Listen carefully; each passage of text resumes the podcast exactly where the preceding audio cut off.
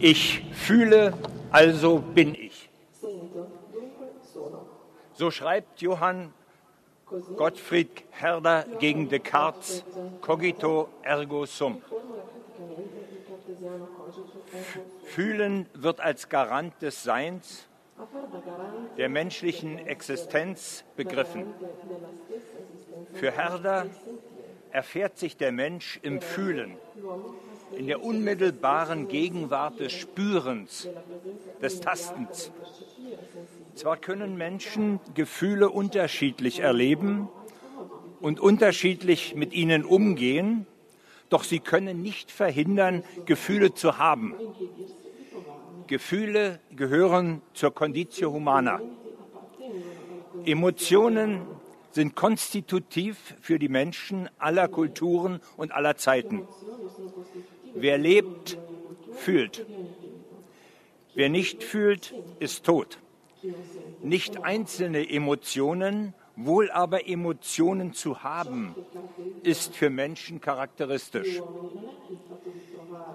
Wir haben Emotionen, doch zugleich konstituieren uns die Emotionen, sodass wir Subjekt und Objekt unserer Emotionen sind. Emotionen ergreifen uns. Zwar können wir sie anregen, künstlich erzeugen oder unterdrücken. Auch können wir den Umgang mit ihnen kontrollieren. Doch wir können nicht entscheiden, keine Emotionen mehr zu haben. Es scheint eine begrenzte Zahl basaler Emotionen zu geben, doch sind die Schattierungen, Mischungen und Überlagerungen zwischen ihnen vielfältig, sodass viele Emotionen nicht eindeutig sind. Fortwährend erleben wir neue Emotionen, von denen uns viele jedoch unbekannt sind. Viel ist über sie gesprochen worden, doch keine Sprache kann sie erschöpfend erfassen. Sie überraschen, lassen sich nicht festmachen, verändern sich und entziehen sich der Steuerung. Selbst in der Erinnerung stellen sie sich unterschiedlich dar. Emotionen sind fließend und machen es schwer, sie zu Objekten der Erkenntnis zu machen. Zwischen ihrer Dynamik und dem Anspruch auf distanzierte, objektive Erkenntnis besteht ein unauflösbares Spannungsverhältnis. Ba basale Emotionen. In den letzten Jahrzehnten hat es umfangreiche Forschungen über Emotionen gegeben, die den basalen Charakter einer Reihe von Emotionen betonen. Dazu gehören unter anderem Freude, Wut, Trauer, Ekel, Angst. Solche Emotionen werden zum Beispiel durch eine Schlange hervorgerufen, von der man nicht gleich weiß, ob sie giftig ist und die daher unmittelbar Angst auslöst. Ähnliches gilt für einen faulenden Kadaver, angesichts dessen man sich des Ekels kaum erwehren kann. In solchen Fällen wird davon ausgegangen, dass sich diese Emotionen bei allen Menschen weitgehend kulturunabhängig einstellen. Dafür spricht, dass die neuronalen Prozesse einander gleichen und dass Menschen in der Lage sind, die körperlichen Reaktionsweisen, die mit diesen Emotionen verbunden sind, als deren Ausdruck zu verstehen. Diese basalen Emotionen sind unmittelbare Reaktionen auf Ereignisse und lassen sich als solche klar identifizieren. Schwieriger ist die Situation bei Emotionen wie zum Beispiel Liebe und Vertrauen, die nicht an einzelne Ereignisse gebunden sind und die, und die sich daher eher als lang andauernde Emotionen beschreiben lassen. Bei ihnen spielen historische und kulturelle partikulare und singuläre Momente eine wichtige Rolle, sodass sie sich infolge kultureller Diversität unterschiedlich ausdrücken. Oft werden diese eher historisch und kulturell ausgeprägten Emotionen im Unterschied zu den basalen Emotionen Gefühle genannt. Übernimmt man diese keineswegs allgemein akzeptierte Unterscheidung, dann sind Emotionen wie Wut, Angst und Ekel eher durch ihre kurze Dauer, ihr Auftreten in plötzlich sich verändernden Lebenssituationen, durch intensive Erregungszustände und durch motorische Ausdrucksformen gekennzeichnet. Gefühle wie Liebe und Vertrauen hingegen sind nicht durch messbare Erregungszustände und unmittelbare Reaktionsweisen auf neue Situationen charakterisiert. Sie sind eher Ausdruck von latenten Dispositionen und Hintergrundgefühlen und lassen sich nicht eindeutig machen.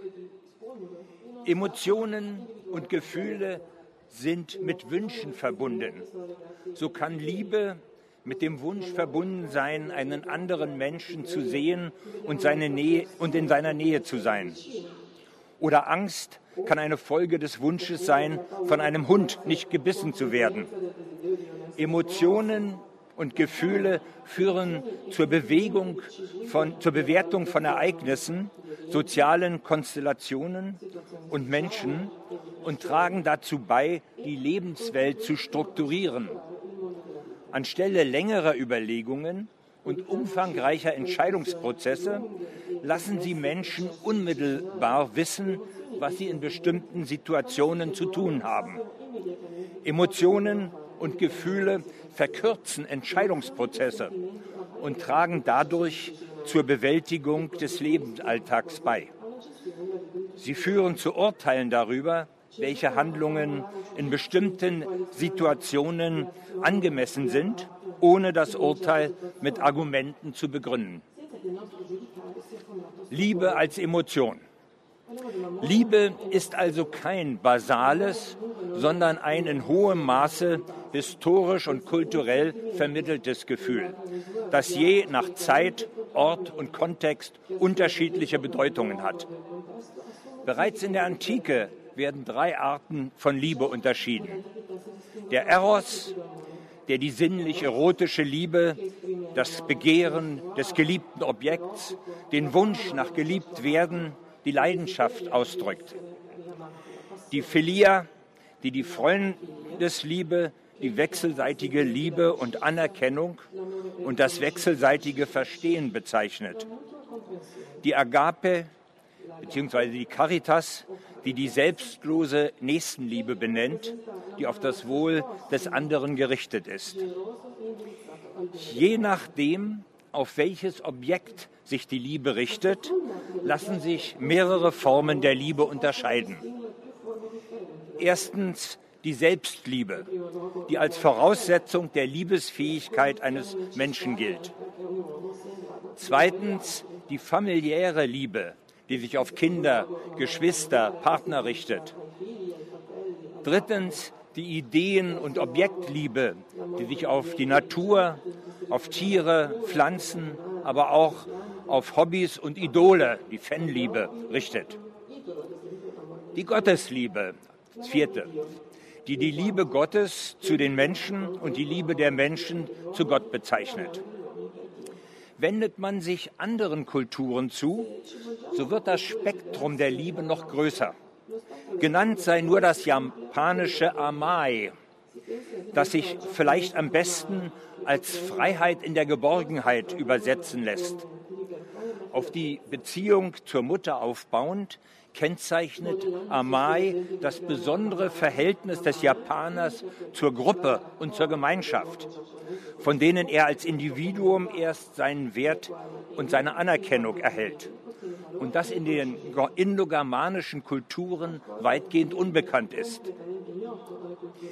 Diese Überlegungen müssen genügen, um zu zeigen, wie stark das Gefühl der Liebe mit dem Imaginären, der Sprache und den Praktiken einer Kultur verwoben ist.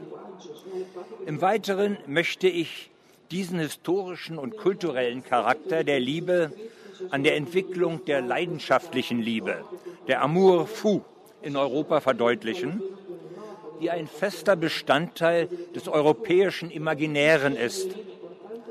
Zu fragen ist, inwieweit die leidenschaftliche Liebe vergangener Jahrhunderte zwar noch Teil des Imaginären unserer Kultur ist, doch heute im Zeitalter des Kapitalismus, in dem Ökonomisierung und Rationalisierung alle Lebensbereiche unaufhörlich durchdringen, immer mehr an Kraft verliert und nur noch als Erinnerung an eine Fiktion fasziniert. Der Mythos. Seit die Götter die Kugelgestalt des Menschen zerschnitten haben und dieser sein Leben als Mann und Frau fristen muss, sind die Menschen bestrebt, aus Zweien einer zu werden, wie es in Platons Symposion steht. Dieses auf die Herstellung ihres ursprünglichen Zustandes gerichtete, ihre Kräfte absorbierenden Verlangen nennen sie Liebe. Bereits in diesem Mythos des platonischen Symposions wird deutlich, Ursprung der Liebe ist der Mangel. Es fehlt etwas, das man einst besessen zu haben glaubt und von dem man meint, es wieder besitzen zu müssen, um die verlorene Unversehrbarkeit wiederzuerlangen. Etwas, das jenseits von einem selbst ist und das gerade deswegen die Bedingung dieses Selbstseins ist. Darauf richtet sich der himmlische Eros, der die wahre Liebe, die mehr als die bloße Lust ist, bewirkt und der dazu führt, in dem anderen neben seinem Körper sein Wesen und seine Seele zu lieben. Dies, diesem Mythos zufolge ist der andere der fehlende Teil, der auf die verlorene androgyne Einheit verweist, die jedoch mehr ist als die Summe der beiden Teile. Die Androgynität ist der gemeinsame Bezugspunkt der beiden Geschlechter. Sie verbindet beide und weist ihnen zugleich ihren Ort und ihre Differenz zu. Die Konstituierung des Subjekts. Bereits in der Antike bildet sich das Subjekt dadurch, dass es sich zu sich selbst verhält. In diesem Prozess verwendet es klar umrissene Wissensbestände, Regelsysteme und Praktiken in bestimmten Formen der Reflexion und des Handelns. Auch der begehrende Mensch ist das Produkt der Verhältnisse des Menschen zu sich selbst. Im Unterschied zum vernunftzentrierten Subjekt wird er problematisiert, zum Adressaten moralischer Vorstellungen und ethischer Reflexionen gemacht. Mit der Problematisierung von Lust und Liebe mit Hilfe der Technik der Selbstkonstitution entsteht das Subjekt und mit ihm der aus diesem ausgeschlossene andere. Je mehr die Konstituierung des Subjekts fortschreitet und dieses dabei zu, zur inneren und äußeren Natur in Distanz gerät, desto umfangreicher wird der Bereich des Ausgeschlossenen. Je stärker die Logozentrierung, desto größer die Unterdrückung der Natur und ihrer Triebkräfte. Die Freiheit des Subjekts gegenüber seiner inneren und der äußeren Natur ist das Ergebnis eines Gewaltverhältnisses, das mit den wachsenden Mitteln der Selbstkontrolle den Menschen den von ihm kontrollierten Lebensbereichen entfremdet. In der Antike war für den freien Menschen die Passivität in den Liebesdingen das andere der Liebe, das dem begehrenden Mann schlecht anstand. Wie kam es jedoch zu der Abwertung der Passivität? Lassen sich Beziehungen zu dem Kampf um die Durchsetzung der männlichen Ordnung gegenüber der weiblichen Ordnung entdecken? Spiegeln sich in diesen Mühen der Zentrierung auf die Aktivität, die Anstrengungen der Konstituierung des Subjekts, dessen Vernunftsaktivitäten die Welt ordnen und den Menschen beheimaten sollen, endlich nicht mehr Objekt, Opfer der Natur sein zu müssen, sondern fähig werden, die Natur zu erkennen und zu kontrollieren war das Ziel der Entwicklung. Vielleicht vertrug diese allmähliche Selbstermächtigung des Subjekts es nicht, im Bereich der Liebe mit ihrem soeben überwundenen anderen konfrontiert zu werden. Möglicherweise musste es daher aus sich auslagern und dem Objekt des Liebesbegehren zuschreiben. Für diese Deutung spricht, dass in der antiken, in der griechischen Antike in den Liebesangelegenheiten die sinnliche, den Menschen überwältigende Leidenschaft wenig geschätzt wird. Denn sie unterwirft ihn der Natur und macht den Menschen abhängig, sodass er ein Opfer seiner Leidenschaft, die Freiheit aktiver Liebesentscheidungen verliert. Daher wird in den Liebesdingen schon bald die Beherrschung zur Aufgabe, die als Voraussetzung der Besonnenheit gilt. Mit dem Anspruch auf eine vernunftgeleitete Lebensführung tritt dieser Begriff ins Zentrum der Konstituierung des Subjekts. Von hier ist es nicht mehr weit zu den asketischen Zügen der Stoa, die für die christliche Liebesordnung so wichtig werden. Die Ehe im Verlauf des Hellenismus ändert sich die Vorstellung von der Liebe. Während die Knabenliebe bzw. die Liebe zwischen Männern, die im vierten Jahrhundert vor Christi Geburt noch als rein, wahr und seelenbezogen galt, allmählich an Wichtigkeit verliert, scheint die Ehe an Bedeutung zu gewinnen. Lange hatte die Ehe als ein Zweckbündnis gegolten, dessen Aufgabe darin bestand, die Legitimität der Nachkommen zu sichern.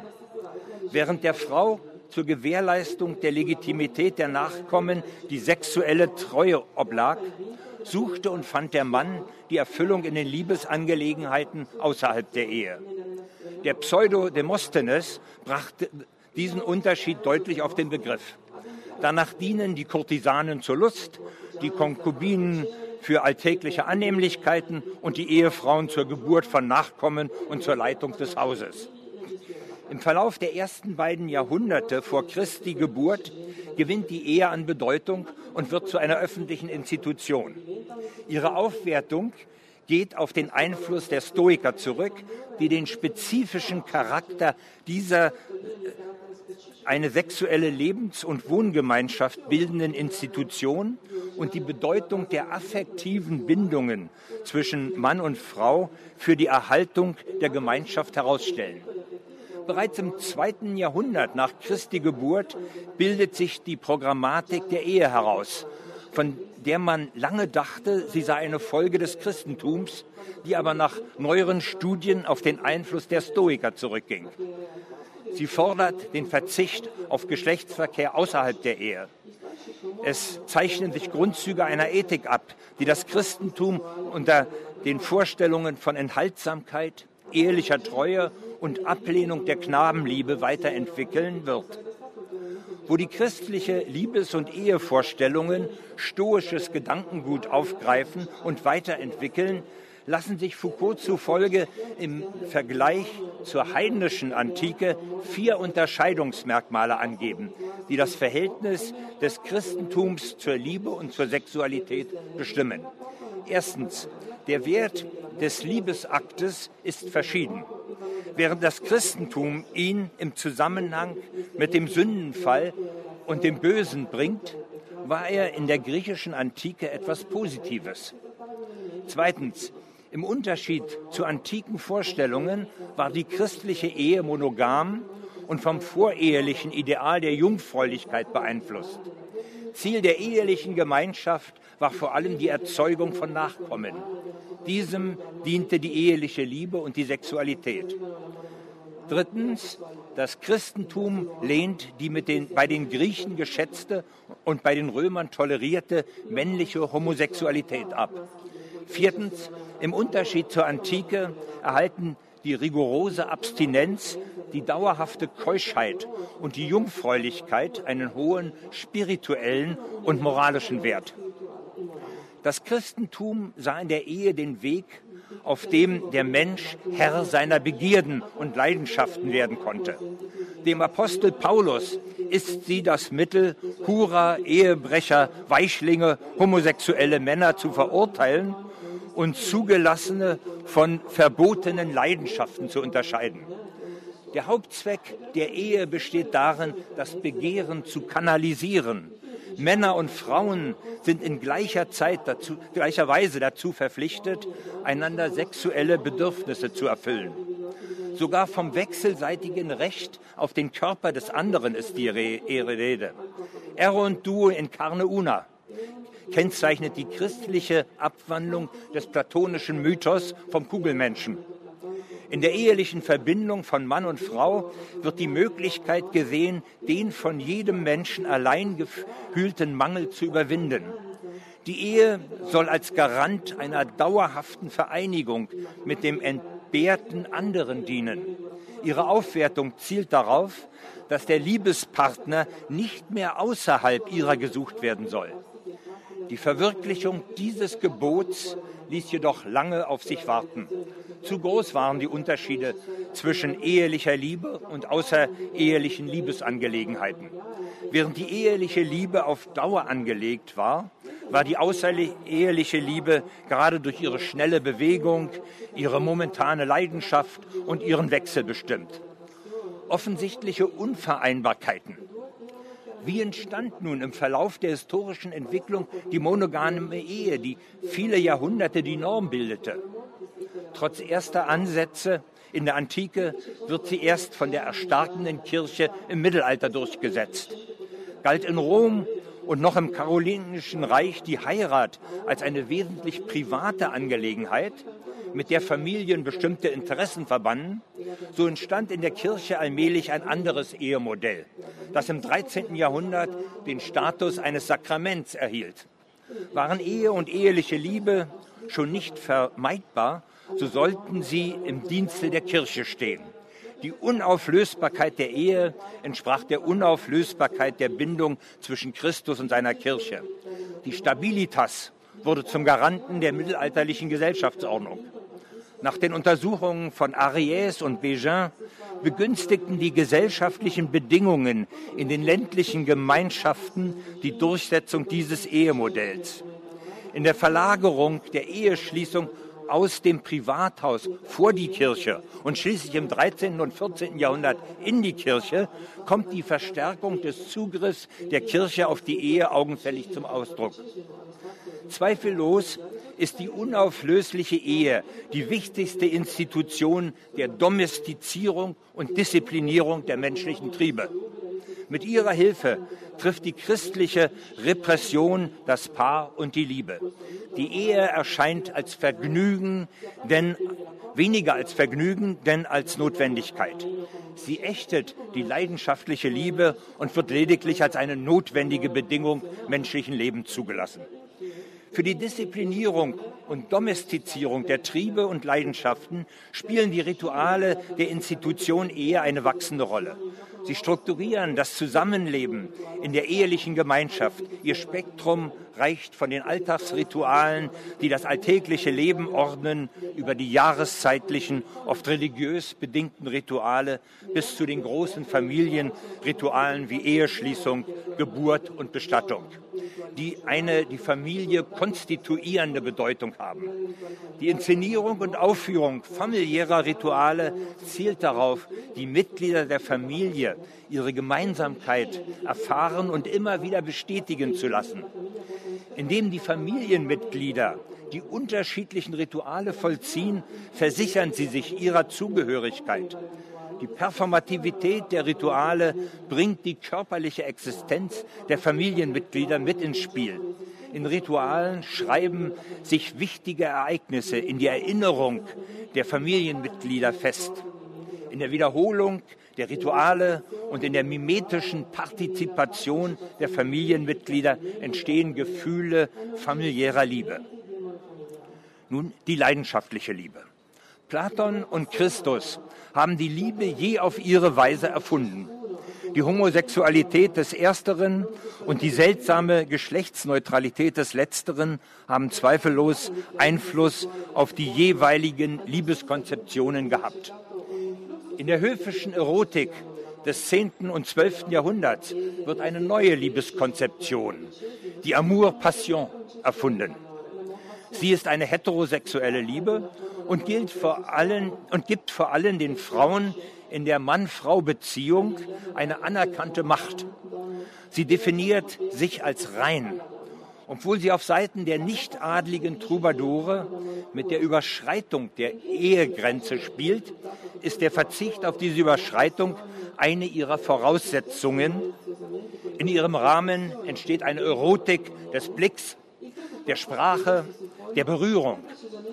Die Dichter finden an der Verdrängung ihres Wunsches nach sinnlicher Befriedigung gefallen. Sie preisen das Verbot und mit ihm die Idee der reinen Liebe, einen Weg zwischen Imagination und Realität. Man will nicht den schnöden Ehebruch, sondern die reine Liebe zwischen Mann und Frau, auch wenn sie nicht realisierbar ist. So entsteht die Leidenschaft der Liebe gerade durch die Trennung von der Geliebten und durch die Keuschheit. Der Liebende liebt die Liebe und in der Geliebten deren Funktion für das Entflammen seiner eigenen Gefühle. Sich mit der Geliebten zu vereinigen bedeutet das Ende der Bilder und damit der Liebe, das Opfer des Imaginären, das der Lust des Körpers gebracht wird. Die Geliebte ist anders. Sie ist das ganz andere und hierin dem Liebenden fremd. Als Ausweg aus der Liebesverirrung bleibt nur der Rückzug, die Trennung. Der Diskurs der Liebe oder der Tod, der des Liebenden oder der Geliebten. Sicherer ist der Tod des Liebenden. Amor por force vos de maine. Mit Gewalt lenkt euch die Liebe. So der altfranzösische Tristan-Roman aus dem 12. Jahrhundert. Die Liebe bemächtigt sich Tristans und Isoldes, als die Magd Brangäne ihnen den Zaubertrank versehentlich reicht. Durch diesen Trunk verzaubert müssen sie ihrer Liebe nachgehen. Das Schicksal nimmt seinen Lauf. Ich zitiere, dass sie nie in ihrem Leben wieder frei lässt, denn sie haben ihre Vernichtung und ihren Tod getrunken. Vergeblich betonen sie verzweifelt, sie hätten einander nie geliebt, sondern seien lediglich Opfer des Zaubertranks geworden. Nach zahlreichen Verwirrungen und Verschlingungen sterben sie gemeinsam. Verzaubert und daher nicht zurechnungsfähig, verstoßen die Liebenden gegen die gesellschaftliche Ordnung, die sie mit Hilfe zahlreicher Hindernisse von der Erfüllung ihrer Liebe abzubringen sucht ein von magischen Kräften angefachter Liebesrausch, der die Liebenden sich und die Welt um sie herum vergessen lässt, indem sie jedoch aufgrund zahlreicher sich ihnen entgegenstellender Hindernisse keine Befriedigung finden und aus dem sie lediglich der Tod befreit. Die Leidenschaft der Liebe entsteht durch die Trennung von der Geliebten und durch Keuschheit. L'amor muy cacisatz, ein Überschuss an Begehren bildet sich. Der Liebende liebt die Liebe. Amabo amare, wie Augustinus sagt, und nicht die Geliebte. Man liebt nicht den anderen, sondern dessen Funktion für das Entflammen der eigenen Gefühle. Vorbehaltlos übergibt sich der Troubadour der vergötterten Geliebten und akzeptiert ihre Bedingungen. Ich zitiere Rüdell, keine Freude scheint mir dem Besitz dieser fernen Liebe vergleichbar zu sein. Und Amanun de Seskos beteuert sogar, ich zitiere, und wisset, es ist wahrhaftig so, ein Mann liebt zarten Herzens eine nie gesehene Frau, nur weil er sie rühmen hört. Die Liebe ist eine Wunde, die dem Liebenden unaufhörlich Schmerzen bereitet, die er wollüstig genießt, als wisse er, dass das Begehren niemals Befriedigung findet also nur die Möglichkeit besteht, es auszuhalten, umzulenken oder zu ersticken. Im Liebeskodex des Andreas Capellanus aus dem 12. Jahrhundert werden Grundsätze aufgestellt, die den Typus der leidenschaftlichen Liebe im höfischen Kontext ausmachen. Danach darf Liebe nicht in die Ehe, an die Ehe gebunden sein. Vielmehr entfaltet sie sich erst außerhalb der Zwänge und Sicherheiten der Ehe, zumal sie auf ihre sinnliche Erfüllung verzichtet und darin die Bedingung ihrer Möglichkeiten liegt. Freiwilligkeit und Ausschließlichkeit sind die Fundamente der Liebe. Was ein Liebender dem anderen mit Gewalt raubt, ist kein Genuss.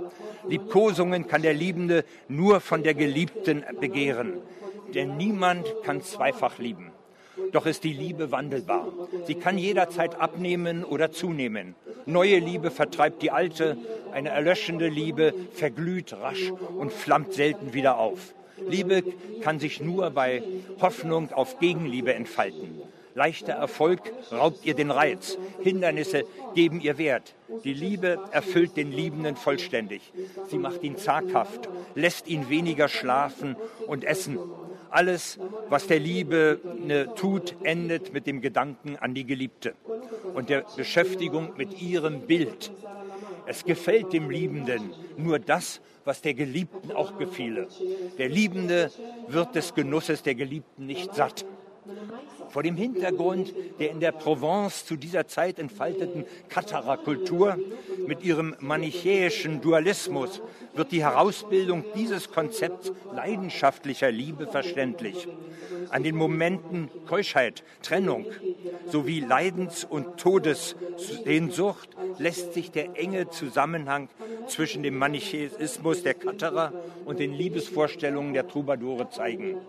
Den Troubadouren ist Keuschheit Voraussetzung ihrer Liebe, den Katharern Voraussetzung des Lebens der Vollkommenen, der Perfetti. Bei den Katharern resultiert die Wertschätzung der Keuschheit aus dem von den neomanichäischen Sekten Kleinasiens und den Bogomilen Bulgariens übernommenen strengen Dualismus, nachdem Gott die Liebe, die Welt aber das Produkt des Satans, das Böse ist. Daher ist jede Vermischung mit der Welt für den Gläubigen eine Verunreinigung, die ihn von der Erleuchtung abhält. Ihre Vorbereitung ist auf dieser Welt nur möglich, wenn der Reine in vollkommener Loslösung von der Welt lebt.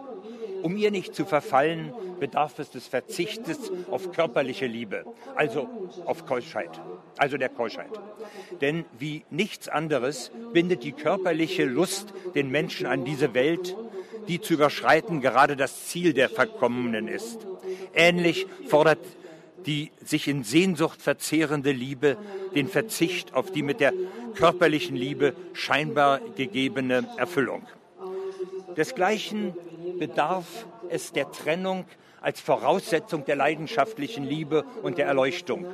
Nur wenn die Geliebte fern und dem Begehren des Liebenden nicht zugänglich ist, kann sich die reine Liebe entfalten. In dem dadurch auf sich zurückverwiesenen Liebenden wächst die Sehnsucht, diese subtile Form des Begehrens, die die Geliebte haben möchte, die zugleich ihrem mit ihrem Besitz zugrunde ginge. Desgleichen ist die Trennung, das Losgelöstsein von den Dingen der Welt die entscheidende Voraussetzung für die Erleuchtung das höchste Lebensziel der Vollkommenen, der Katterer. Schließlich ist auch die Leidens- und Todessehnsucht Teil der leidenschaftlichen Liebe. Die Troubadoure verzehren sich in ihrem Liebesschmerz und ersehnen die Vereinigung mit der Geliebten wenigstens im Tode. Die Vollkommenen rechnen mit der Befreiung von dieser Welt durch den Tod. Daher ist für sie sogar die Selbsttötung nicht aus Verzweiflung, sondern aus der Einsicht, dass nur so die Verschmelzung mit Gott erreicht werden kann, ein möglicher Weg zur Erleuchtung. Die Liebe gilt einer imaginären Geliebten, die keine Antwort zu geben und die Sehnsucht des Liebenden nicht erfüllen vermag. Die Geliebte ist fern und schweigt.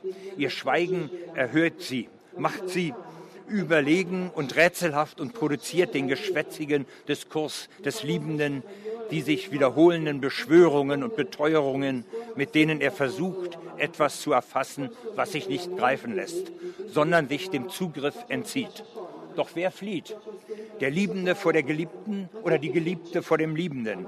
Ist es nicht der Liebende, der sich unaufhörlich verändert, während die Geliebte als unveränderliches Bild seines Verlangens verharrt? Wo ist der Ort der Geliebten? Ist sie nicht ortlos im Imaginären, für den Liebenden nicht fassbar?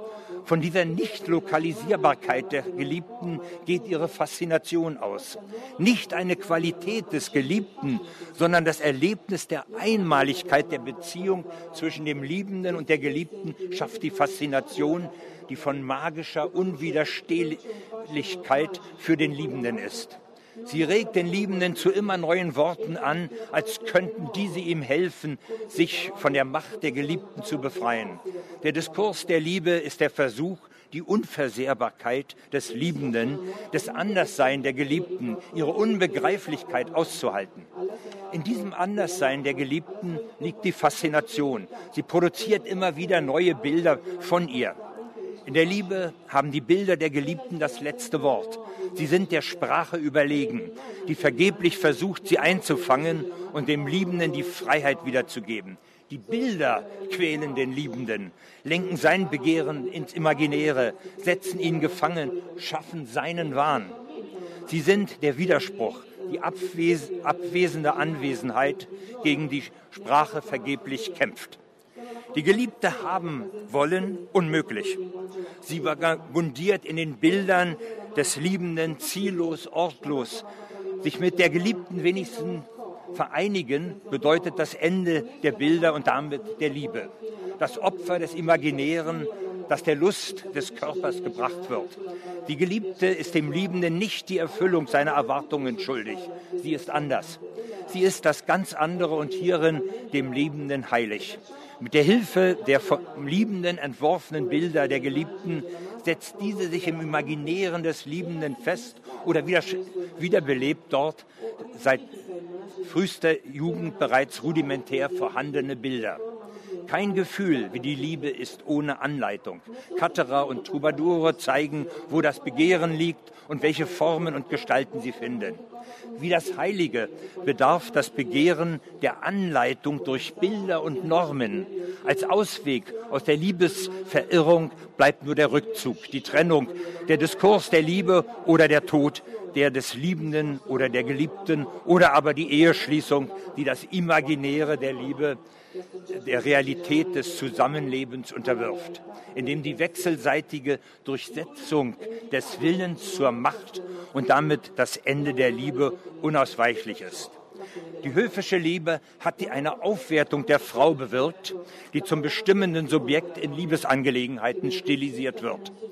Zwar ist sie der Bezugspunkt des männlichen Begehrens, doch ist sie als solcher sprechendes und handelndes Subjekt. Eine Gleichheit, wenn nicht gar Überlegenheit der Frau in den Liebesangelegenheiten kündigt sich an. Als Begründung für die Liebe dient die Vollkommenheit des anderen. Durch die Liebe zu der vollkommenen Frau hat der Mann an ihrer Perfektion teil. Das heißt, er kann selbst vollkommen werden. Dies ist eine Deutung. Eine andere sieht gerade in der glühenden Verehrung der Frau einen Prozess, in dem der Liebende von der geliebten Person abstrahiert. Die konkrete Frau kommt ihm nicht in den Blick. Angebetet wird ein idealisiertes Bild. Das entsteht, weil der Liebende mehr an seiner Ekstase als an den Empfindungen der Frau interessiert ist. So ehrt er notwendigerweise die Frau, er ist gar nicht offen für ihre Regungen, ihre Wünsche und ihr Begehren. Radikalisiert man diese Interpretation, so kann man in dieser Form der leidenschaftlichen Liebe sogar eine Steigerung der männlichen Selbstliebe entdecken, da sie dazu führt, die Wirklichkeit der Frau, der Anbetung ihres Bildes zu Liebe zu übersehen. Alterität. Allmählich findet die von den Troubadouren entwickelte Konzeption der leidenschaftlichen Liebe Eingang in die nordfranzösischen Romane. Dabei gerät der religiöse Hintergrund dieses Liebeskonzepts in Vergessenheit. Es entsteht die Möglichkeit, diese Liebesvorstellung mit der entsprechenden sprachlichen Metaphorik auch in nicht heretische religiöse Zusammenhänge zu übernehmen. Als leidenschaftliche Liebe zu Gott taucht diese Liebeskonzeption in der Mystik der folgenden Jahrhunderte wieder auf In der Liebe zu einer Geliebten und in der Liebe zu Gott ist die Grenze der Person überschreitende Sehnsucht mit ihrer prinzipiellen Unstillbarkeit konstitutives Element. In beiden Fällen sind die Idealisierung und die Perfektionierung der Geliebten bzw. Gottes charakteristisch. Nach dem Liebeskodex des Andreas Capellanus muss sich der Liebende von allen Empfindungen und Wünschen außer der Liebe zu seiner Geliebten entleeren, um sie vollständig lieben zu können. Nichts soll in ihm sein als seine Liebe zu ihr. Ähnliches hat Augustinus von der Seele in Bezug zu Gott verlangt. Gott und die Seele, nichts anderes, gar nichts anderes. Oder in Bezug auf die Liebe. Meine Liebe ist mein Schicksal. Es zieht mich, wohin immer ich gezogen werde. Ebenso fordert Johannes von Kreuz die Entleerung des Bewusstseins von der Vielfalt der Dinge, damit Gott mit seiner unendlichen Liebe sich in Menschen festsetzen könne.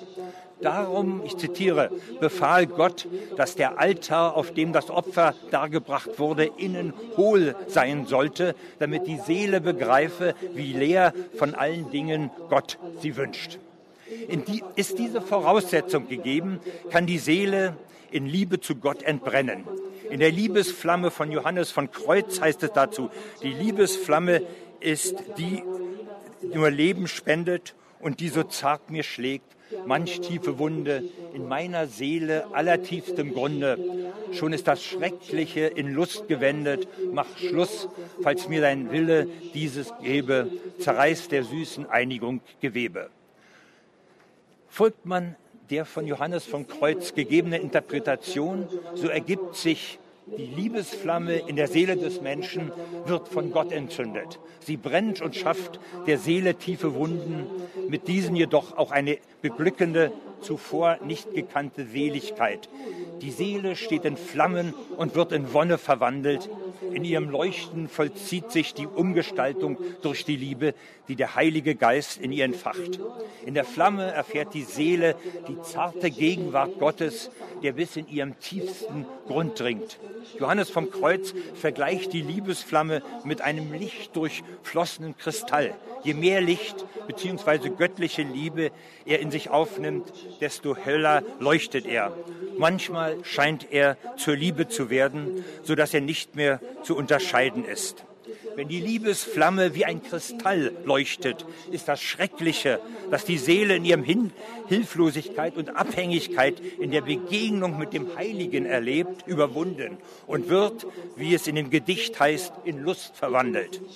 Die vollständige Liebesvereinigung der Seele mit Gott ist so lange nicht möglich, wie die Seele an den irdischen Körper gebunden ist. Daher soll Gott, wenn es ihm gefällt, das Gewebe des sinnlichen Lebens und der bisherigen Begegnung mit ihm zerreißen und die Seele für die vollständige Liebesvereinigung freimachen. Somit erscheint der Tod auch hier als Voraussetzung für die vollständige Vereinigung mit Gott, die im irdischen Leben nicht möglich ist. Ich überspringe jetzt äh, einen Absatz und mache weiter bei dem, ähm, das, wo es äh, getrennt war. Allmählich wird das Konzept einer leidenschaftlichen Liebe, das ist zwei Seiten weiter. Ja? Allmählich wird das Konzept äh, wird das Konzept einer leidenschaftlichen Liebe verweltlicht. Außer den Männern bekennen sich jetzt auch die Frauen zu solchen Empfindungen. So schreibt Mariana Alcaforado, eine portugiesische Nonne, im Brief an ihren Verführer. Ich danke euch vom Grund meines Herzens für die Verzweiflung, die ihr mich, in die ihr mich stürzt, und ich verschmähe die Ruhe, in der ich lebte, bevor ich euch kannte. Ich kenne das Heilmittel all meiner Übel gut und wäre auf der Stelle frei von ihnen, wenn ich euch ließe. Aber welches Mittel? Nein, lieber leiden als euch vergessen. Auch hängt es denn von mir ab? Ich kann mir nicht vorwerfen, dass ich nur einen Augenblick gewünscht hätte, euch zu lieben. Und zuletzt seid ihr des Mitleids würdiger als ich. Und es ist besser zu leiden, wie ich leide, als die schale Lust zu genießen, die euch eure Lieben, Geliebten in Frankreich bereiten. Und der erste Brief schließt Adieu. Liebt mich also auch weiterhin und lasst mich noch schlimmere Schmerzen leiden. Es ist der Liebesschmerz, der das Erlebensspektrum ausbreitet und das Subjekt im Leiden zu sich selbst führt. Im leidenden Liebenden entsteht ein Exemplum für menschliches Leben überhaupt. In diesem Schmerz erfährt der Liebende die Macht des Imaginären und damit seine Unvollkommenheit. Zwei Jahrhunderte später schreibt Fräulein von Lespinasse, ich zitiere, ich liebe sie, wie man lieben muss, in Verzweiflung. Hier knüpft Stendhal an, nach seiner einer Unterscheidung von Amour goût, der Liebe aus Neigung, der Amour physique, der Liebe aus Sinnlichkeit und der Amour vanité, der Liebe aus Eitelkeit, bestimmt er den Amour passion, die leidenschaftliche Liebe, als ein Gefühl, das dem Fieber gleicht und das entsteht und vergeht ohne den geringsten Einfluss des Willens. Die Entstehung der Liebe versucht er mit Hilfe der Kristallisationstheorie zu erklären. Dazu entwirft er folgendes Bild. In den Salzburger Salzgruben wirft man in die Tiefe eines verlassenen Schachtes einen entblätterten Zweig. Zwei oder drei Monate später zieht man ihn über und über mit funkelnden Kristallen bedeckt wieder heraus. Selbst die kleinsten Zweiglein, nicht größer als die Kralle einer Meise, sind überzogen mit zahllosen, schimmernden, blitzenden Diamanten. Man erkennt den einfältigen Zweig gar nicht mehr. Ich bezeichne als Kristallisation die Tätigkeit des Geistes, in einem jeden Wesenszug eines geliebten Menschen neue Vorzüge zu entdecken. Nach dieser Kristallisationstheorie ist die Liebe ausschließlich ein Produkt des Liebenden. Solange der Liebende mit der Geliebten nicht vertraut ist, findet die Kristallisationsbildung statt, also die Ausstattung der Geliebten mit den Vorzügen in der Imagination erfolgt dies. Der Liebende kann nicht anders als die Geliebte idealisieren sie so ausstatten, dass sie für ihn begehrenswert ist. Selbst wenn der Liebende mit der Geliebten vertraut wird, kann er nicht umhin, immer wieder entstehende Zweifel mit Hilfe seiner Einbildungskraft zu besänftigen. So muss er versuchen, mit Fantasie der Flüchtigkeit der Liebesträumereien entgegenzuwirken und der Empfindung Dauer zu verleihen. Wie das Heilige ist die Liebe ein Produkt der Einbildungskraft, mit deren Hilfe der Liebende versucht, die Lücke zu erschließen, an der er leidet. Wie jenes geht sie viele Verbindungen ein, in denen sie sich zugleich zeigt und entzieht, entbirgt und verwirrt. Ich komme zum Schluss. Bis heute spielen diese Vorstellungen von leidenschaftlicher Liebe und ihre Rhetorik für die Gestaltung des Genderverhältnisses eine zentrale Rolle. Für die Wahl des Liebes, von Liebes- und, und Lebenspartner wurde in diesen Narrationen Erwartungen und Sehnsüchte entwickelt, die heute selbst dann noch Gültigkeit beanspruchen, wenn viele Erfahrungen zeigen, dass sie im menschlichen Zusammenleben kaum erfüllbar sind. Die Rolle der Gefühle und damit auch die Liebe haben sich unter den Bedingungen des Spätkapitalismus verändert.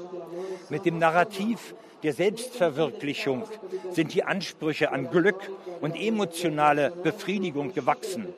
Dies zeigt sich in privaten Liebes- und familialen Beziehungen, in zwischenmenschlichen Relationen und in neuen Medien. Besonders auffällig ist die Inszenierung und Aufführung von Narrationen über die Liebe in neuen medialen Formen wie in Talkshows, in Reality-TV oder in anderen Sendungen, in denen Menschen in Situationen der Enttäuschung, Kränkung, Eifersucht Millionen Zuschauern gezeigt werden. Viele Menschen erleben durch die öffentliche Darstellung intimer, mit der Liebe verbundener Emotionen deren Intensivierung. Die anonyme Inszenierung von Liebesgefühlen in Internetforen wie Facebook, Second Life, YouTube, Twitter unterstützt viele Menschen dabei, Emotionen zu entwickeln, die sie zunächst nicht haben, jedoch gerne hätten. In der emotionalen Kultur der Gegenwart verliert die für die bürgerliche Gesellschaft charakteristische Unterscheidung zwischen privaten und öffentlichen Gefühlen an Bedeutung. In den neuen Medien werden erstmals intime, auf die Privatsphäre beschränkte Liebesgefühle weltweit inszeniert und aufgeführt. Der User der Medien wird zu einem Prosumer oder gar Producer. Gefühle werden objektiviert und verdinglicht, aber auch verflüssigt und modelliert, sodass Rückwirkungen auf ihre Qualität, ihre Darstellung und ihr Erleben unvermeidlich sind. Die Kommerzialisierung der menschlichen Verhältnisse durchdringt in den kapitalistisch organisierten Gesellschaften viele menschliche Beziehungen. Sie macht auch vor der Liebe nicht Halt. Neuere Forschungen haben gezeigt, wie wichtig es aus kulturwissenschaftlicher Perspektive ist, Gefühle wie die leidenschaftliche Liebe nicht zu isolieren, zu verdinglichen, zu objektivieren. Die verschiedenen Formen der Liebe sind keine Substanzen. Sie sind mit vielen Merkmalen des Menschen verbunden. Ohne Körper, Bewusstsein, Imagination und Sprache gibt es keine Liebe. In vielen Fällen trägt die Sprache erst dazu bei, dass die entsprechenden Emotionen entwickelt und empfunden werden können. In anderen Fällen sind es auf die Vorstellungen von Liebe gerichtete mimetische Prozesse, die diese Emotionen entstehen lassen. Ich danke Ihnen für Ihre Aufmerksamkeit. Molte grazie.